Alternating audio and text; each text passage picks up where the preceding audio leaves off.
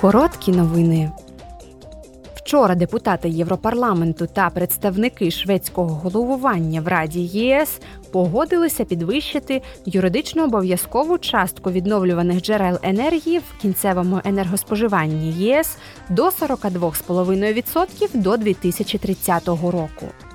Згідно з угодою, країни ЄС повинні прагнути виробляти 45% своєї енергії, використовуючи відновлювані джерела енергії, а також прискорити процедуру затвердження нових об'єктів відновлюваної енергетики.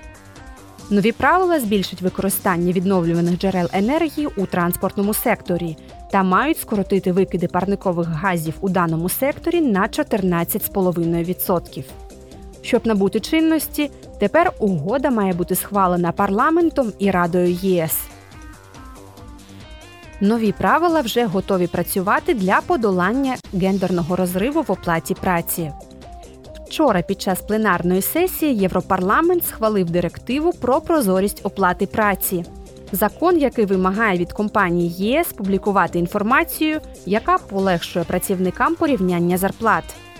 Кіра Марі Пітер Хансен, одна із ведучих депутатів Європарламенту з цього питання, сказала наступне: Цим голосуванням ми скасовуємо положення про нерозголошення розміру зарплати, посилюємо права працівників і індивідуальне право працівників на інформацію. Ми просимо роботодавців звітувати та виправляти розриви в оплаті праці. Саміра Рафаелла, ще одна ведуча депутатка Європарламенту з питань прозорості оплати праці, додала: Ця директива говорить, що ви заслуговуєте на однакове ставлення і справедливу оплату незалежно від вашої статі, походження чи фінансових характеристик. Якби ми залишили це на розсуд ринку, гендерний розрив у оплаті праці вирівнявся б лише у 2086 році.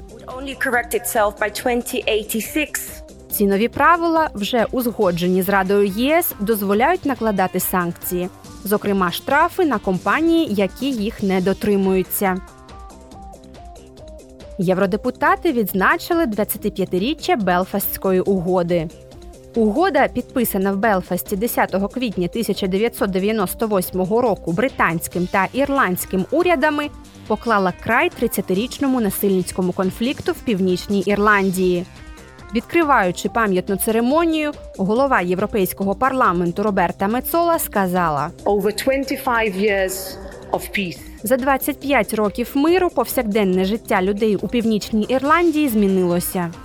Вони більше не живуть під загрозою насильства. Міжострівну співпрацю можна побачити скрізь, але Белфастська угода все ще потребує доопрацювання.